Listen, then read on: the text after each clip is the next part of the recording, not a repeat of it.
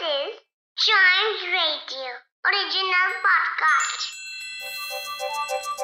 हर दिन की एक कहानी होती है कुछ ऐसी बातें जो उस दिन को बना देती हैं हिस्ट्री का हिस्सा तो आइए सुनते हैं कुछ बातें जो हुई थी इन दिस डेज़ हिस्ट्री.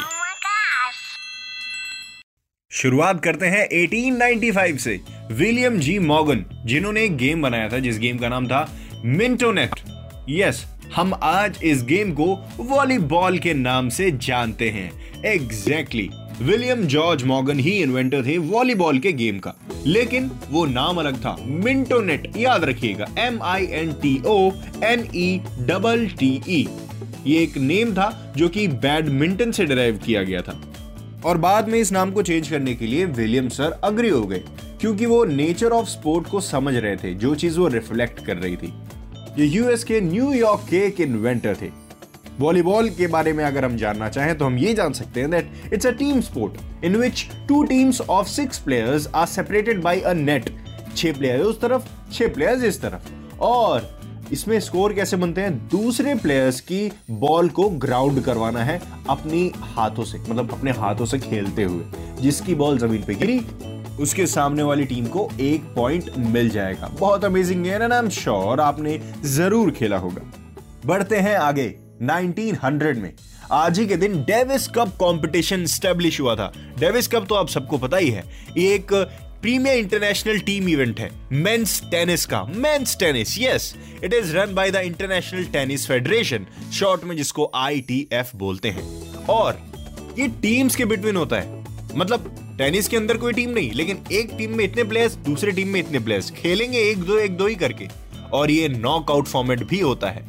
इसके ऑर्गेनाइजर्स पता है इसको क्या बोलते हैं? वर्ल्ड कप ऑफ़ टेनिस इतना माना जाता है इस गेम को। डेविस कप नाम है इसका। और इसके विनर्स जो होते हैं ना, उनको वर्ल्ड चैंपियंस का दर्जा मिलता है। ये 1900 में कंपटीशन स्टार्ट हुआ था और इसका सबसे पहला मैच ग्रेट ब्रिटेन और यूनाइटेड स्टेट्स के बीच में हुआ था।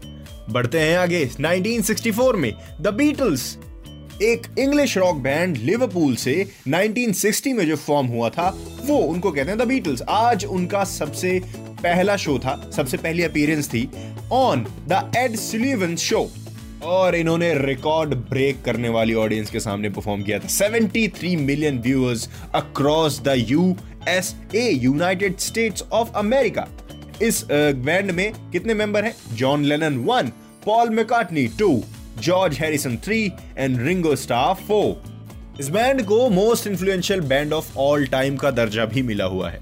बढ़ते हैं आगे 1986 में और बात करते हैं हेलेस कॉमेट की। यस हेलेस कॉमेट आज ही के दिन लास्ट टाइम अपेयर हुआ था हमारे सोलर सिस्टम में। In the inner solar system Halley's comet क्या होता है? ये एक कॉमेट होता है जो 76 75 इयर्स में एक बार विजिबल होता है from earth so last time ये विजिबल हुआ था 1986 में, आज ही के दिन. और नेकेड आई के साथ इसको हम देख सकते हैं। नेकेड आई यस अभी नेक्स्ट हेले कॉमेट हमको 2061 मिड 2061 के आसपास जाके दिखेगा। ऐसे ही इंटरेस्टिंग बातें आपको मिलती रहेंगी चाइम्स रेडियो के T D H this day's history में। इसके अगले एपिसोड का वेट करिए और साथ ही साथ चाइम्स रेडियो के और भी ढेर सारे पॉडकास्ट को एंजॉय करिए।